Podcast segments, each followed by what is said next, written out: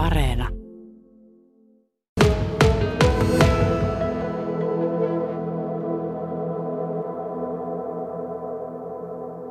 Mä en näe, että olisi mitään järkeä siinä ja aika kylmästi sanon, että ei pitäisi olla. Että mä koen sen, että se on kohtaamispaikka ja siellä nähdään toisia narkomaaneja ja tiedetään, kellä on aineita. Ja, ja, ja kohtahan meillä pitäisi sallia sitten jotain lentokenttiä, missä saisi ajaa humalassa. Ja mä en silleen vastustan, koska sieltä vaan tavataan uusia ihmisiä ja tiedetään muut päihteiden käyttäjät ja en näe sitä kyllä mitenkään järkeväksi ratkaisu Suomessa, että jos me ruvetaan rikoksia sallimaan ja sallitaan, että saa käyttää huumeita jossakin, niin se on väärin minun mielestä. Aika selvänä tuli sinun kannanotto siitäkin huolimatta, vaikka monet asiantuntijat ovat kääntyneet sen kannalle, että ehkä kannattaisi.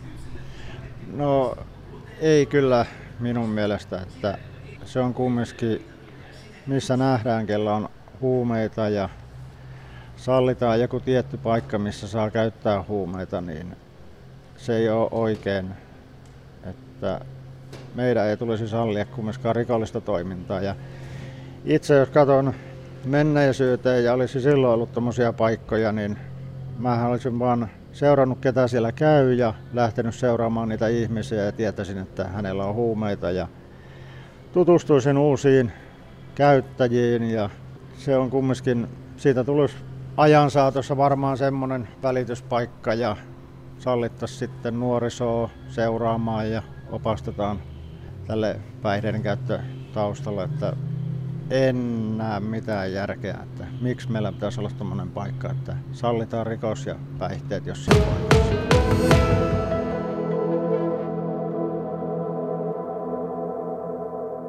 Matti, sulla on pitkä päihde- ja rikostausta, joista on tullut vuosien vankilatuomioita. Siellä on varkauksia, petoksia, väkivaltatuomioita.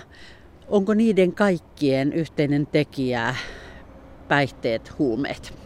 Kyllä se on, että huumeiden käytön takia jouduin rahoittamaan varkauksilla ja kaikki nämä itsensä suojeleminen siellä huumepiireissä ja kaikki tekeminen, niin johti rikokseen ja ei siinä oikein, huumeet oli se pääsyy, minkä takia rikoksia tein, että selvinpäin tuskin uskaltaisin mitään tehdä edes, että huumekuvioissa välillä vaadittiin, että piti tehdä sitä, piti tehdä tätä ja oli olemattomia velkoja. Ihmiset oli psykoosissa ja sekaisin ja joutui suojelemaan ja joutui reissaamaan aika paljon ja oli pakkotilanteita, missä piti sitten hankkia rahaa nopeasti ja aina piti sitten tehdä jotain, mitkä johti sitten vankilatuomioihin aina. Mikä sinun elämässä meni raiteilta ja missä vaiheessa, että ajauduit huumeiden pari?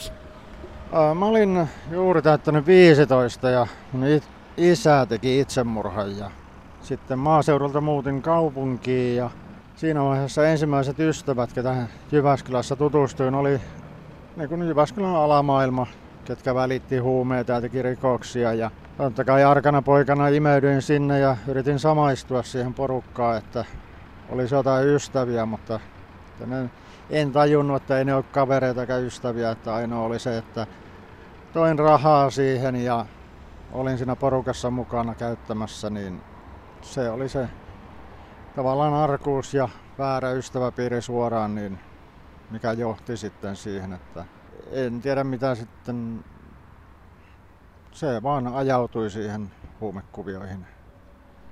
Moni juttu, että isän menettäminen ei ymmärtänyt mitä huumeet tuo tullessaan. Mitä sellaista on tapahtunut sinun elämässä, joka on sitten tukenut tätä sinun kuntoutumista, paitsi että tuo kankot ja siellä tällainen monipuolinen tekeminen hoitona, niin mitä muuta sellaista hyvää kantamaa on ollut elämässäsi, joka, joka vie nyt eteenpäin? No usko on ollut se tärkein ja tällä hetkellä on vaimo ja eläimiä. Itselläni on tuossa kolme hevosta ja kanoja ja koira ja se niin kuin kantaa eteenpäin, että unohtuu se menneisyys ja pystyy elämään muiden ihmisten parissa normaalisti ja olla ajattelematta mikä ennen on ollut, vaan mikä on nyt ja ihmiset hyväksyy mut tällaisena. Ja en tuo sitä menneisyyttäni eteenpäin, vaan yritän jättää sen taakseni ja elää elämässäni eteenpäin puhtaan ja rehellisin konstein.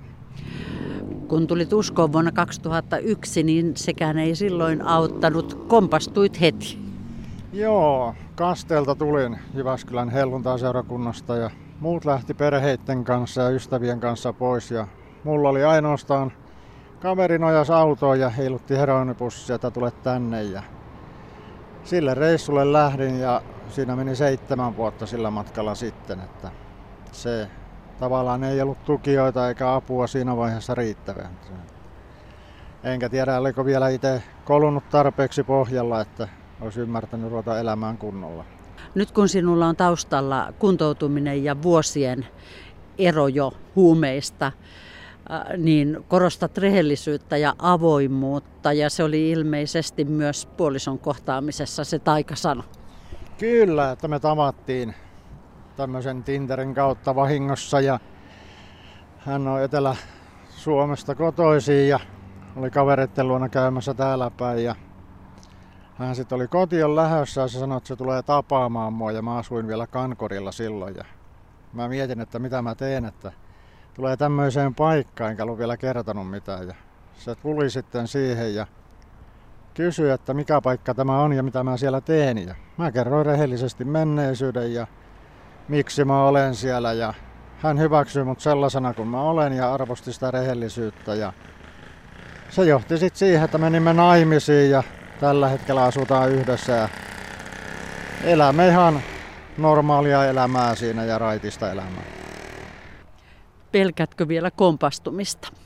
En pelkää enää, että ei pitäisi koskaan sanoa, että en enää pelkää, ettei tulisi mitään, mutta mun elämässä ei päihteet kuulu kuvioihin eikä ne ole päivittäin mielessä ja mun ystäväpiiri ei mainosta sitä ja mä en näe päihteiden käyttäjiä.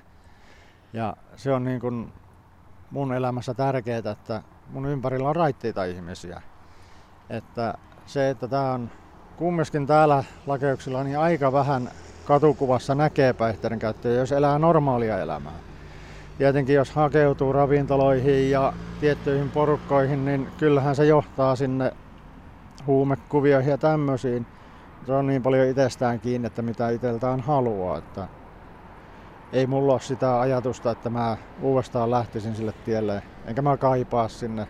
Mulla on elämässä nyt vaimoja, hevosia, kanoja ja koiraa ja niin paljon tekemistä kuin jaksaa tehdä, että voi päättää korjaako autoja vai rakenteleeko jotakin. Ja paljon niin kuin, ei kyse ole siitä, että olisi rahaa tai mitään tämmöistä, vaan kaikki rakentuu aika paljon siitä, että itse haluaa tehdä ja tehdä muutosta elämään. Onnea tuleville vuosille. Kiitos.